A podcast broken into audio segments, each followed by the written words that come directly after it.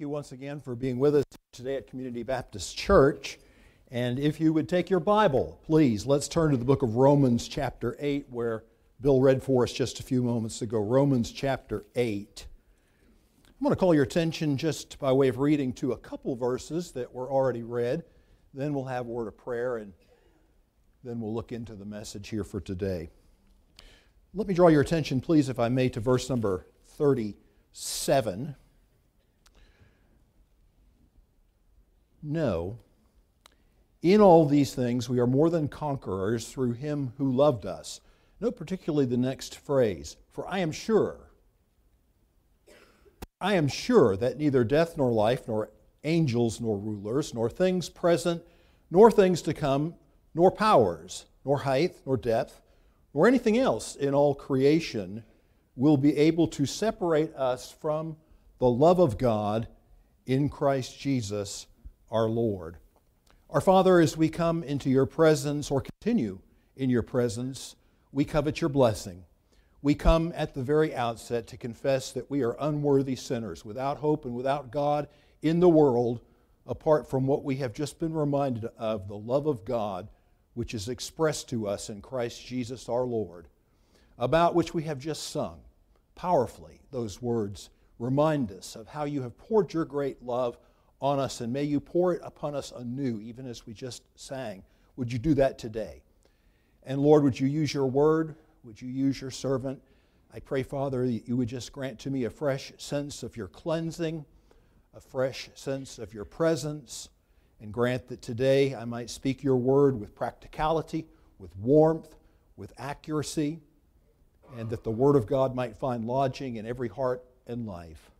Set a watch, O Lord, before my mouth, keep the door of my lips, and may the words of my mouth and the meditation of my heart be acceptable in thy sight, O Lord, my strength and my Redeemer. For I pray these things now in Jesus' holy and wonderful name. Amen. Well, I'd like to continue, as you see there on the title screen, a little bit with the series that I began actually back in October when I last had the opportunity to preach to you which I'm entitling Pauline Certainties. And then, of course, each time as we shift topics, you see the particular area that we're honing in on, which today is security in Christ. Very quick reminder. So, what this sort of comes from is the fact that as you read through Paul's epistles, you will find 16 times that Paul uses the expression, I know, we know, you know. And I'm giving you King James here, but in addition to this, you will find three times where he uses the expression, I am persuaded. And we actually have one of those today. Verse number 38, ESV renders it for I am sure, and the King James renders it, renders it for I am persuaded. And so, what's going on with this is not that every truth in the Bible is not important, but there are certain things about which God wants to be certain that we are absolutely certain and that every doubt is removed. And so we started this last time. I've grouped these into about six different topics. We started last time by talking about the gospel, and I can't think of anything that we need to be more certain about. Aren't you glad that God chose to emphasize that and to make so clear in His Word what the gospel is? Because apart from the Lord Jesus Christ and apart from his saving work on the cross of Calvary, we are, as I said a moment ago, without hope and without God in the world. And so, since we know that we are sinners who need to be saved, we also need to know the gospel so that we may be assured that we have our sins forgiven and have a home in heaven. That's kind of the starting point. But let me ask you this. If you've trusted Christ as personal Savior, has the question ever come up? I'm sure it has because it's just sort of how we are. Sometimes there's a proneness to doubt. Has the question ever come up? Well, okay, I was saved, but am I still saved? Can I know I'm saved? What about when things happen? Sometimes we refer to this as backsliding. And things just come along in life that were unexpected, that are untoward. Sometimes things that just shake us to our very core. And maybe we have the question well, what does that do to my relationship with God? And where am I in my relationship with God? And I just want to point out to you this morning that God wants us to understand that having been saved, we have a security in Christ. And as Paul said, there is nothing in all creation that can change that and can intervene between the love of God that we have and us in Christ Jesus our Lord. The reason I think it's important, and I, I, really think maybe the reason that God knows it's important and uses his servant to emphasize this particular point, that is, the Apostle Paul, is because the reality is when you get out into life and when you begin to experience life, you find out that sometimes you really are separated from people and things that you never thought you could be separated from. Isn't that true for those of us who have been down the road a little bit in life? There are friendships, there are other things that we thought were unshakable, and you know what? Over time, they prove to be different. A number of weeks ago, I think last month actually, uh, Becky and I decided that we would take a couple day trip to Oak Ridge, Tennessee. We sort of got interested in it because of the background of the town, and also for years, our oldest son has talked about, and he's done it, of course, of going there to the American Museum of Science and Energy. And some of you might know Oak Ridge because of the Manhattan Project. So essentially, what is going on here is that there was no really Oak Ridge, Tennessee until the early 1940s. And when the United States became involved in World War II, President Roosevelt became aware of the fact that Germany was in desperate pursuit of a, a new weapon, an atomic weapon. And he also made it certain then that the United States won that race, which I think you know uh, was a successful undertaking. Project Manhattan was, as it was called, ultimately culminated in the weapons that ended World War II. The atomic weapon that was dropped on Hiroshima and the plutonium weapon that was used on Nagasaki. Oak Ridge, Tennessee became the place where all of that research and a lot of that work was done. In fact, the uranium that was used in the weapon that was dropped on Hiroshima was pretty much all manufactured there in Oak Ridge. So all of these people came in. Well, how do you have the property and how do you have the facilities to do all of this and keep it secret? And so a man by the name of Fred Morgan was called upon. He was the project manager, and basically, you have 60,000 acres. Think about that for a moment 60,000 acres along a 17 mile valley in Tennessee, about 25 miles west of Knoxville, that ceases to belong to the people who owned it. And by right of what we call today, in legal parlance, eminent domain, was expropriated by the United States government. I thought that you would be interested in looking at this. Now, that's going to be very difficult for you to read, and I suspected that, that it would be so. I, all right, I've got a copy here that's bigger than that. But it's just kind of interesting to look at the actual letter. This is a letter, and you can maybe read the, the heading at the top War Department, Corps of Engineers, Kingston Demolition Range, Land Acquisition Section, Harriman, Tennessee. It's written to a man by the name of Parley Ruby. Neither here nor there, but there were a lot of people like Parley Ruby, Route 1, Oliver Springs, Tennessee. Listen to this letter. The War Department intends to take possession of your farm. This letter, by the way, is dated November 11. Keep that in mind, 1942. The War Department intends to take possession of your farm December 1, 1942. That's like three weeks at Thanksgiving and Christmas. It will be necessary for you to move not later than that date. In order to pay you quickly, the money for your property will be placed in the United States court at Knoxville, Tennessee. The court will permit you to withdraw a substantial part of this money, and it goes on, but it doesn't get any better. And as you can see at the bottom, it's signed by Fred Morgan, as I mentioned, who was the project manager. So, isn't it true? I mean, how many things in our way of thinking as Americans are more permanent and secure than private property? And yet it happens. It happened to these people, and some of these people had already been displaced one time because of immediately preceding all of this, the Tennessee Valley Authority coming in and also using the right of eminent domain to take people's property from them to build dams and have hydroelectric projects. I'm not commenting on this pro or con. I'm simply using it as an illustration because, as I said, the reality is sometimes in life we become separated from people and things that we never thought could happen to us. My question this morning, and I think the thing that God wants us to think about, is could this be possible with Christ? And Paul is convinced absolutely otherwise, as you notice in verse 38 For I am sure. This is a Pauline certainty, which means that through Paul, it is a certainty which you and I are privileged also to have. A lot of things you can't be sure about in life, but there are some things you can.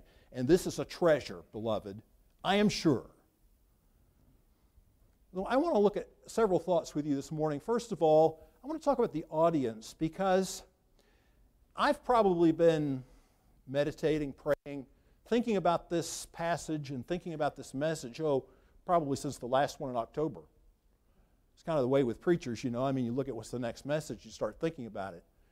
And I don't know why it took me so long to figure this out when I know I've read this for years, I've preached this for years. But that's the wonderful thing about God's Word, isn't it? I mean, it's ever fresh. And all of a sudden, I'm sitting there in my chair one day and I'm thinking to myself, good night. I never thought about the fact, you know, this is Romans. He wrote this to the Roman church. What's significant about the Roman church? Well, because it, it became basically the official center of persecution against Christianity. I mean, let's think about this for a moment. Paul wrote Romans in, generally speaking, we date Romans in AD 57. Do you realize that seven years later, that's not really too long. Seven years later, Rome, much of Rome, would be caught up in a fire, a conflagration. The Emperor Nero would pin the blame. See, politicians don't change he would pin the blame for that on somebody, some group, and that turned out to be Christians. And so, in the providence of God, he is using his servant, the Apostle Paul, to write these words to a church that, in short order, people who got this letter, people who became familiar with these words, God knew that not only they, but that we down through time were going to need these words. After all, soon Peter and Paul himself would be martyred in that very city. Can you imagine people who got that letter originally, who knew Paul,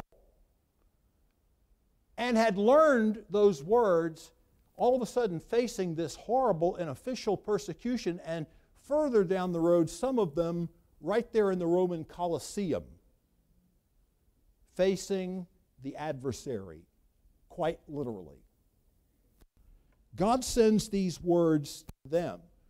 I'm simply pointing out if and when, whether they or you, whether literally or figuratively, face the lions,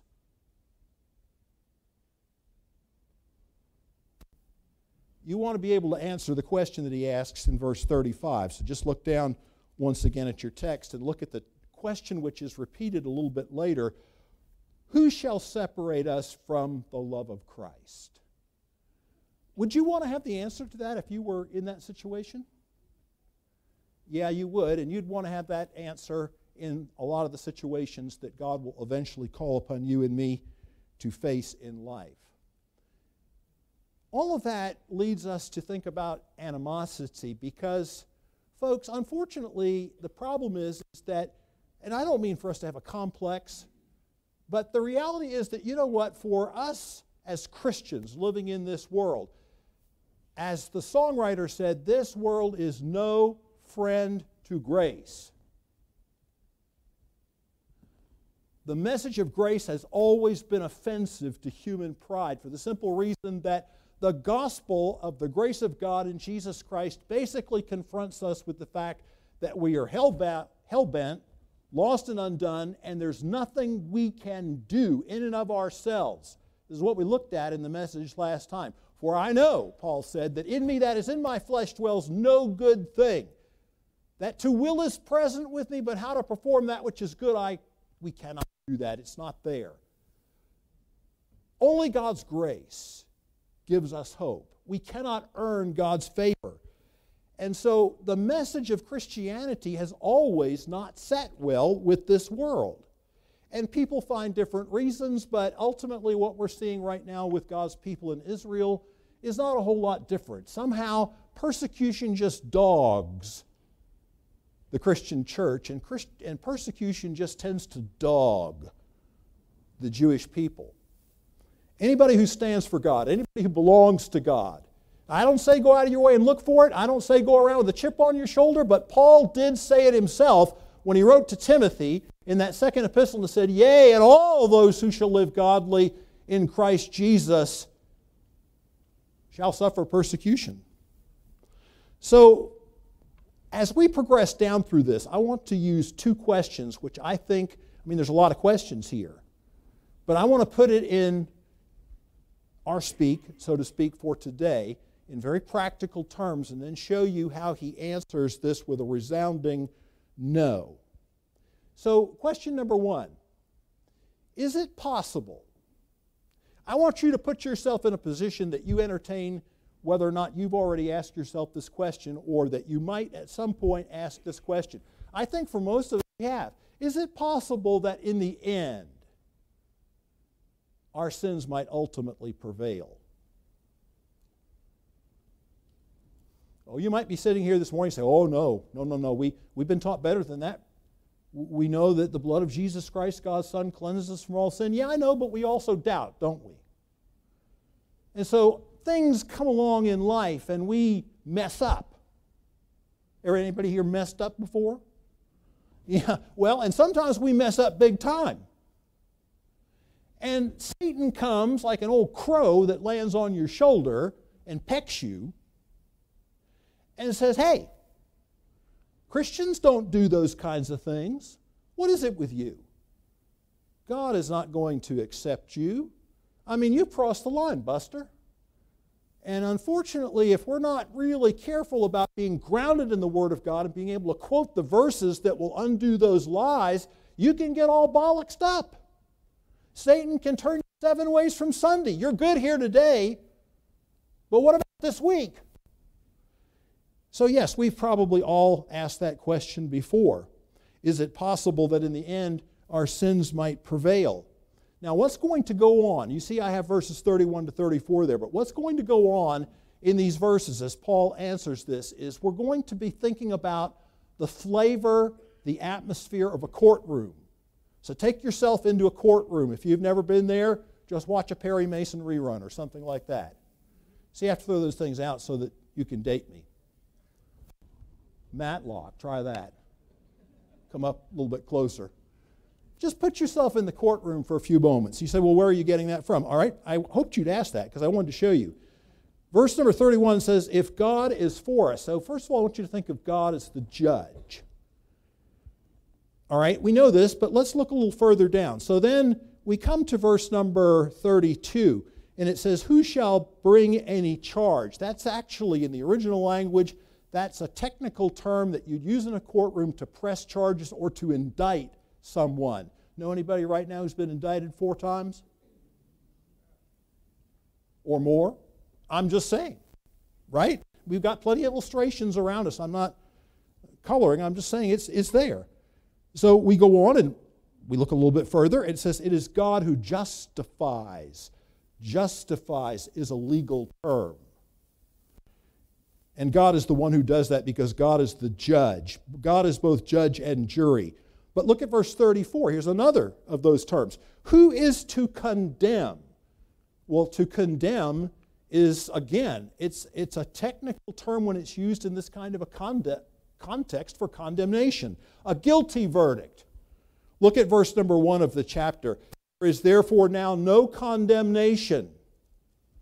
I don't think to say it again, I'll think, say it right now. This chapter begins with no condemnation and it ends with no separation.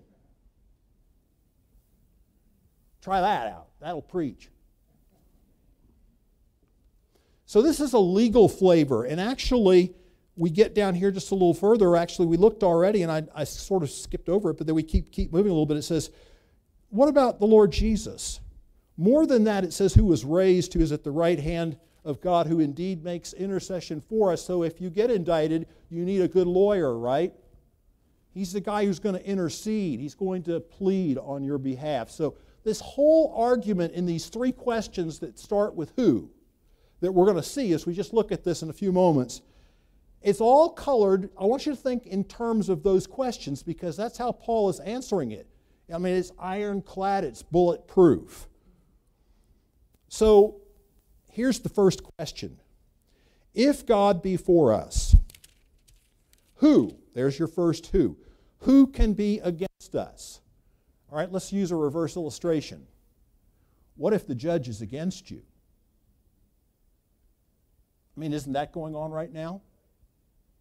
We have a ready made illustration, right? I mean, we have a trial going on that gets incessant news coverage. And you not only have a prosecutor, that's the accuser, you not only have a prosecutor who's declared as to what her intentions are, not to get to the truth, not to find facts, but to get. And you have a judge who's already decided the case. That's a reverse illustration. What if you take the opposite side of that for a moment? What if the judge has already determined no, he is justified, he is declared, she is declared righteous? In human terms, in earthly courts, you can do a lot of damage, but the court of heaven is the one that ultimately prevails.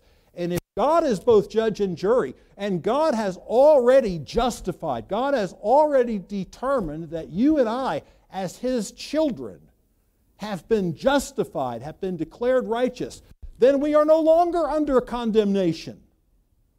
This is what he tells us here.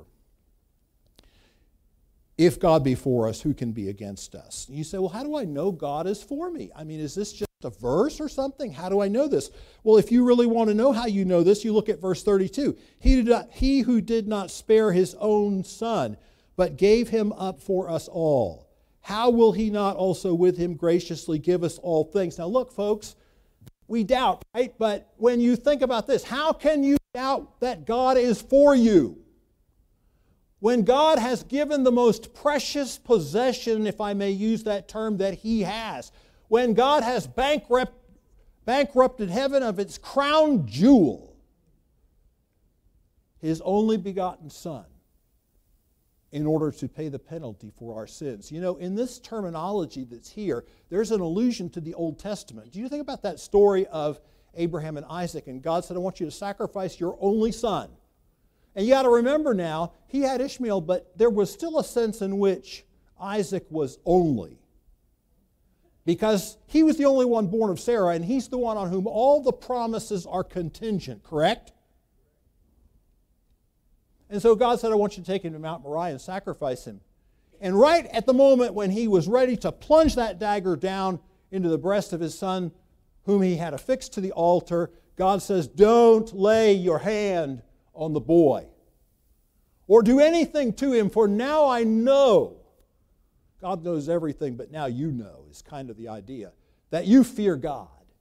Everybody for all time knows you fear God when they see this seeing you have not withheld. And there's the same word when this is translated into Greek that Paul uses in Romans 8:32. He who did not withhold, he who did not spare. Just as it was proven in this particular instance, God says, Now I know now, you know now, everybody in the world knows you fear God. You want to know if God loves you? You want to know if God is for you? Now you know because God did not stay his hand just as he told Abraham to stay his hand, God plunged the dagger into the heart of his son on the cross of Calvary. God gave him on our behalf. Let's look at the next who question. Who shall bring any charge against God's elect? Well, I mean, they do it all the time, right? Who does? Satan does. Isn't he the accuser of our brethren? Am I right? Doesn't it say that in the Bible? Doesn't Satan accuse us all the time? Doesn't your own conscience on occasions accuse you? Don't other people accuse you? You know, anymore, folks, in the world in which we live doesn't have to be true. You just need to have somebody prominent accuse you and then put it on the internet. So we get accusations all the time. We, we needn't think that we're going to escape the accusations. The prosecutors are legion because, as I said, this world is no friend to grace. But when God is for you, He's judge and jury and already determined that you're righteous. And when God is the one who answers the accuser, well, then again, you have another Old Testament allusion here because in Zechariah chapter 3, you have this story Joshua the high priest, it says, standing before the angel of God. Let's skip ahead to verse 3 because look at this. How is he appearing? Same way you and I do. This is you and this is a picture of you and me in what's us.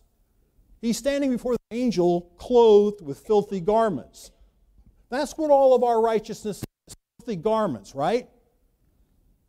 So Satan comes along to confuse the and what does God say? What does the judge say who is for us and has already determined the case? The Lord rebuke you, Satan. The Lord who has chosen Jerusalem rebuke you. Is not this a brand plucked from the fire? Let's look at the last who question. Who is he to condemn? Who can bring condemnation against us when it says here as this follows Christ Jesus is the one who died. Sin is the problem Jesus Christ, who is the righteous substitute, is the one who has died on our behalf.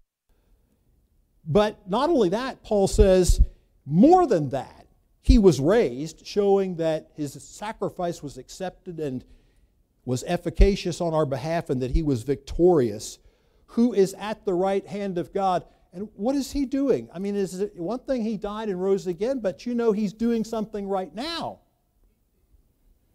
who indeed, it says, is interceding for us.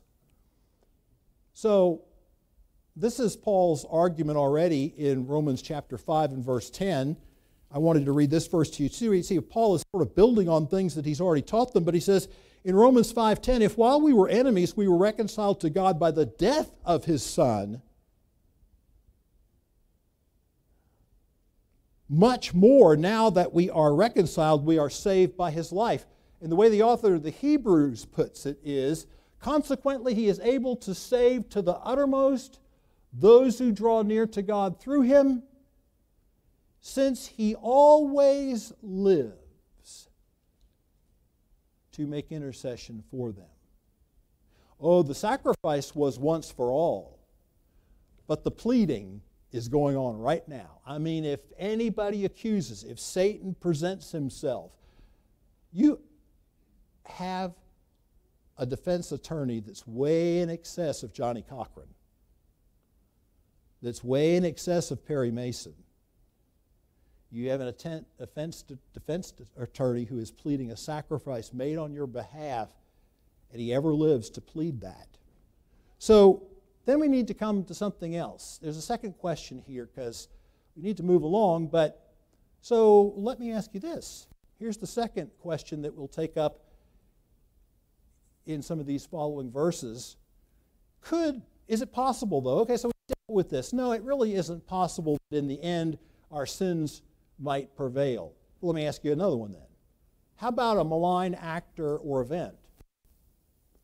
Something that's malicious, something that's hostile, something that's engaged in animosity. Could that ever come between us and Christ? Could something like that ever happen to us and disrupt the relationship? And now we need to switch gears. Okay, I've had you in the courtroom for the last few minutes. Now I need to take you into the family. Because the way Paul asks this question in verse 35, and here's your last two question Who shall separate us from the love of Christ? This is the language of relationships, people who love one another. But more importantly, Paul uses a word here separate. He uses it in verse 35, he uses it in verse 37. For I am sure that neither death nor life, you get down finally verse 38, to separate us. Let me show you another context to bring my point out. So in 1 Corinthians chapter 7, where he's dealing with people who have difficulties in their marriage, he says this To the married I give this charge, not I, but the Lord. The wife should not separate from her husband. Well, I'm not going to dwell on this point, beloved. I just want you to get the illustration. But you know, most everyone can think back who's married or was married to when you first fell in love. And you never thought anything could disrupt that or change that. But down the road in life, sometimes it happens, doesn't it? Things happen, and they come between and they sever some of life's seemingly most precious relationships. And this is what he's asking Could that ever happen?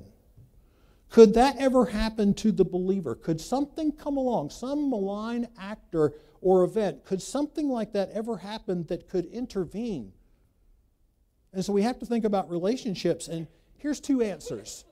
I'm not going to so much point you to a, a logical progression of verses, I'm just going to show you things that are here. Here's two answers to the question. What's the question? Could a malign actor or event ever come between us and Christ? And it does happen in this world, no matter how much we'd like to believe that it can't. Whose love are we talking about? Because the question that he asks is Who shall separate us from the, and what's the next phrase? Love of Christ. Yeah, it's the vagary of both English grammar and even Greek grammar that this particular phrase is subject to interpretation. Are we talking about Christ's love for us, or are we talking about our love for Christ? Back to that marriage relationship for a moment. See, it's our love that waxes and wanes. That's the whole problem. So, if by this expression Paul is talking about our love for Christ, there's a problem. Because today you're off and tomorrow you're on. Today you're fervent and the next day you're lukewarm. Today you're hot, the next day you're cold. Right? I mean, that's just us. That's unfortunately, but it's true. We wax and wane. But Jesus Christ is the same yesterday, today, and forever. He never waxes, He never wanes. His love is constant, and I know beyond any shadow of a doubt that the love that He's talking about here is not my love for Him, which waxes and wanes, but His love for me. I know it from the context, and I know it from the irrefutable expression in the phrase that you have in verse number 39. Look at it. Nothing else in all creation will be able to separate us from the love of God which is in Christ Jesus our Lord. You can walk out on God, but God will never walk out on you. Second reason I know in this language of relationships, and Paul mentions seven things. Not going to take time, don't worry. Not going to take time to talk about them all, but I said a malign actor or a malign event. Look at seven of these. He talks about a who, but it's a what. He asks the question because there's, a, there's an actual actor behind all of this. But the whats that these actors set in motion are sevenfold tribulation, distress, persecution, famine, nakedness, danger, sword. And then he gives us a quotation from Psalm 44 22 For your sake, we were being killed all the day long. We were regarded as sheep. They, they look at us like just sheep to be slaughtered. But you know what? Earlier in the context, when Bill was worried that we wouldn't quite, we would be wondering what he means when he says in verse 31, What then shall we say to these things? He's already taught us something about all these things. If you look back up to verse 28, Here's another Pauline certainty, but not for today. It's another message. We know that all things work, we know that for those who love God, all things work together for good. What's that saying? It doesn't matter whether it's tribulation or distress or famine or nakedness or sword.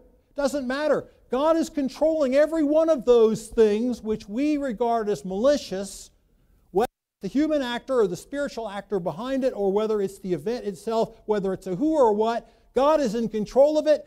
He is controlling it in such a way that He forces it to produce good. It cannot do harm.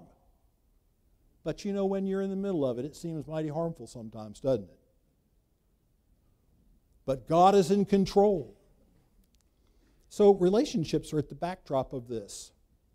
You know, I thought about this song. I had given Pastor Steve a couple of questions for songs for today, and I think we sang the song recently, so I didn't really suggest it. But you know, George Matheson was the guy who wrote the song, Oh Love That Will Not Let Me Go.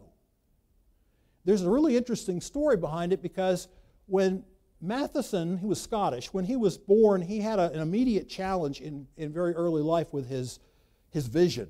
Couldn't see well, only, only had partial vision, but by the time he was 18, he lost his vision completely. So it's almost like a Fanny Crosby deal, where by the time he was 18, he was completely blind. Well, he was a brilliant student. None of that kept him from studying theology. He went to the University of Glasgow. He became a pastor. He also became engaged to a young lady. until she got to the place where she decided she just couldn't be married to a blind man. And she left him. That break your heart? But George Matheson wrote about it. Oh, love that will not let me go. God's love never lets us go. I rest my weary soul in thee. I give thee back the life I owe that in thine ocean depths its flow may richer, fuller be. That's our God. Now we have to talk just for a moment about the last thing. I went too far, sorry. The answer. Well, when you get done put, unpacking all this stuff and you get done with the fact that the answer to these two questions could anything ever separate, could our sins ultimately prevail? Could anything ever separate us? And, and he proves this beyond any shadow of a doubt. Now he comes to the conclusion in which he says in verse number 37 no. I mean, if you like it short and simple, there it is. No. Uh, you say um, you have trouble memorizing? All right, you can memorize part of a verse today. No. One word. Can anything separate you or I from the love of God which has been shed upon us in Christ Jesus our Lord? No. Is it possible that our sins might ever prevail over us and in the end we be lost? No. And if you want to help yourself more, just memorize the passage. But in this answer, the, the emphatic conclusion is no. And Paul is absolutely convinced of this. This is what he says, For I am persuaded. I, I prefer that translation, even though the, the Greek tense is a perfect tense. I have been persuaded. But as you may know from messages, when Greek uses the perfect tense, what it's attempting to do is focus on the past event, but more so its current implication. And so this translation for I am, current implication, sure, is good. Or I am persuaded. I'm convinced. I'm convinced of this. And if you want a, a practical, just I don't have time to preach it, but I'll just give it to you. How can I, I'm asking you to ask yourself this question. How can I, as a Christian, say that statement? How can I say, I have been convinced? Well, I'll give you three reasons how you can know this. First of all, did you accept Jesus? Did you repent of your sins and accept Jesus Christ as your personal Savior? Did you? Paul said, I know whom I have believed, and I am persuaded. I know whom I have believed, and I am persuaded that he is able to keep that which I have committed to him against that day. So you believed. You told me so, right? You've done that. When you believed, what happened? Back up in the chapter to verse 17, verse 16. The Spirit Himself bears witness with our spirit that we are the children of God. He gave you the Holy Spirit who bears witness in your heart. And what else? In all that time since this happened that you trusted Christ as your personal Savior, You've had church and you've had the Bible, and what have you been doing? You've been growing, hopefully, in your understanding of Christian truth. What truth? He says, What shall we say to these things? What else is he talking about besides what he said in verse 28? Look at verse 29. For whom he for those whom he foreknew he also predestined to be conformed to the image of his son that he might be the firstborn among many brothers and those whom he predestined he also called. And those whom he called he also justified. And those whom he justified he also glorified. And i'll give you a three sentence summary, of this because i don't have time to deal with it. I know these are these are potent truths. That's why i say we all grow in our understanding of them. And the more convinced and the more sure we become of these things, the more absolutely convinced we become that God's salvation is utterly bulletproof. What is it? God already has determined from eternity past whom He will save. The people. God has already determined the people. God has already determined the purpose that he, that we might be the firstborn, that we might be conformed to the image of his Son, and be the firstborn among many brethren. And God has already determined before the process, what process plays out in time for those things that God has conceived in eternity to be realized in the lives of people, men and women, boys and girls, on November 12, 2023. What plays out? God efficaciously calls God declares and has declared from eternity past that person to be justified. And God already knows that where that airplane takes off from the city of sin, it never lands, it never runs out of fuel, it never develops engine trouble until it lands in the city whose gates are pearls. You get on the airplane of salvation, you don't have to worry about it going down. You don't have to worry about turbulence. Oh, you, well, I take that back. You get a little turbulence. You don't have to worry about an engine going out. You don't want to worry about the pilot going to reach over there and grab some handles and turn off the fuel to the jet engines. Brother, you board the plane of salvation. Jesus gives you the ticket. You get on that baby, and it doesn't land until it gets to glory. So, nothing in the course of life, he says, having spoiled principalities and powers, he made a show of them openly in it. Nothing in the course of life, whether the unseen world, the unfolding of time, the vastness of space, or in all creation, can separate us from the love of God which is in Christ Jesus our Lord. Let me drill that down for you. What is all that list? Pastor Steve was talking to us about lists. Paul's got a lot of lists. This is a list. But man, when you really stop and meditate on this, I, look at this. Neither life nor death, that's the course of life. Nothing in the course of life. Life takes a lot of water under the bridge. You know that? Angels, rulers, and powers. Nothing in the unseen world. Doesn't matter if the malign actor is a spiritual actor. Nothing, he says, the things present, things to come. Nothing in the unfolding of time height nor depth, the vastness of space, because it fascinates me that the word bathos, which is translated depth, is often refers, we think of it as the depths of the sea, and height is a word that can be used astronomically to think about. We understand so much more of this today in the heavens. Nothing in all the vastness of space. So let me ask you something real quick. Back in July, that submersible, the Titan, dove 12,500 feet on the Titanic. You realize when you get down there, it's so dark you couldn't see your hand in front of your face. It's so cold, you can't live in that. And you know the worst happened. The five people in that thing were killed. That thing imploded. But you think about it, if you were on board that Titan and you're separated from the surface, from everything you know of, of this world, from, from all the people that you know in this world, you're separated by over two miles of water from all of that. And the worst happens. Can that separate you from the love of Christ? Or you're on, you're on board Apollo 13.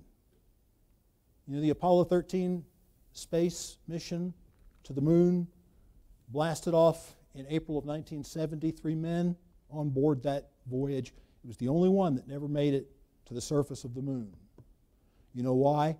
Because 56 hours into that flight, there was a, an explosion in an oxygen tank, and that spacecraft was crippled. And you and I, who lived through that time, we were on pins and needles as to whether our people would make it back home. And you're out there in the vastness of space looking thousands of thousands of miles back on earth, and you're saying, Can anything separate me from the love of God? All of this vastness of space, and no, if they hadn't made it back, and the worst thing that ever happened, even that can't separate you because God knows where you are. The psalmist talked about this when he said, Whither shall I flee from thy spirit, or whither shall I go from thy presence? If I ascend up into heaven, you are there. If I make my bed in Sheol, you are there. If I take the wings of the morning and flee into, and, and dwell in the uttermost parts of the sea, the uttermost parts of the sea, heaven itself, even there shall thy right hand lead me, and thy right hand shall hold me. So imagine yourself, because I want to take you back to the beginning. Imagine yourself in the Colosseum.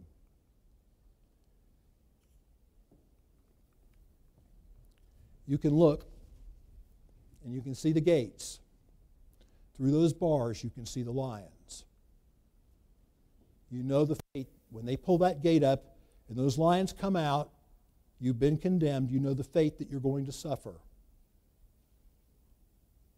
You had anything that would stand by you in those moments? He wrote these words to the Roman church, but he wrote them to you and me. And here's somebody who had that exact experience, and with this we close. Some years ago, we remember reading this passage under moving circumstances. One, a cloudless January night, late arrived in Rome, we stood in the Colosseum. A party of friends from England. Orion, the constellation, with the giant, the giant with the sword, glimmered like a specter, the specter of persecution, sword. Above the huge precinct, for the full moon high in the heavens overpowered the stars by its light, we read from a little testament these words written so long ago to be read in that same city, written by the man whose dust now sleeps at the Fontane where the executioner dismissed him to be with Christ. Written to the men and women, some of whom, at least in all human likelihood, suffered in that same amphitheater, raised only 22 years after Paul wrote to the Romans, and soon made the scene of countless martyrs. Do you want a relic? said a pope to an eager visitor? Gather some dust from the Colosseum. It is all the martyrs. We recited the words of the epistle and gave him thanks, who had there triumphed in his saints over life and death, over beasts and men and demons. Then we thought of the inmost factors in that great victory truth and life. What truth? They knew whom they had believed, their sacrifice, their head, their king, he whom they had believed lived in them, and they in him by the Holy Ghost given to them. Then we thought of ourselves and our circumstances, so totally different on the surface, yet carrying the same needs in their depths. Are we too to overcome in the things present of our modern world? And in the face of the things to come yet upon the earth? Are we to be more than conquerors, winning blessing out of all things? And really living in our own generation as the bondmen of Christ and as the sons of God, then for us also the absolute necessities are the same truth and the same life, and they are ours.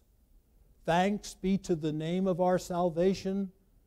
Time hath no more dominion over them, because death hath no more dominion over him. For us too, Jesus died. In us too, by the Holy Ghost, he lives.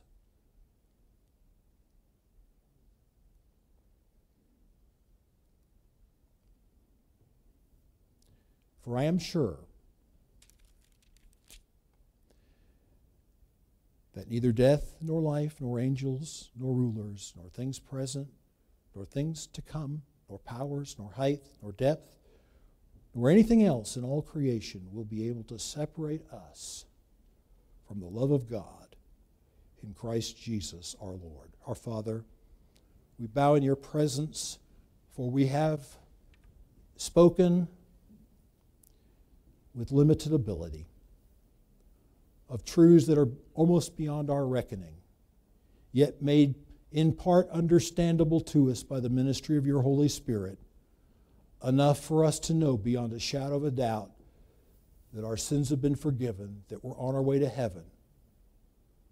And nothing, no malign actor or event, not even the things we mess up and do ourselves, will ever change the love you have for us or the decision that you have made concerning us. And we thank you for this treasure. In Jesus' wonderful name, amen.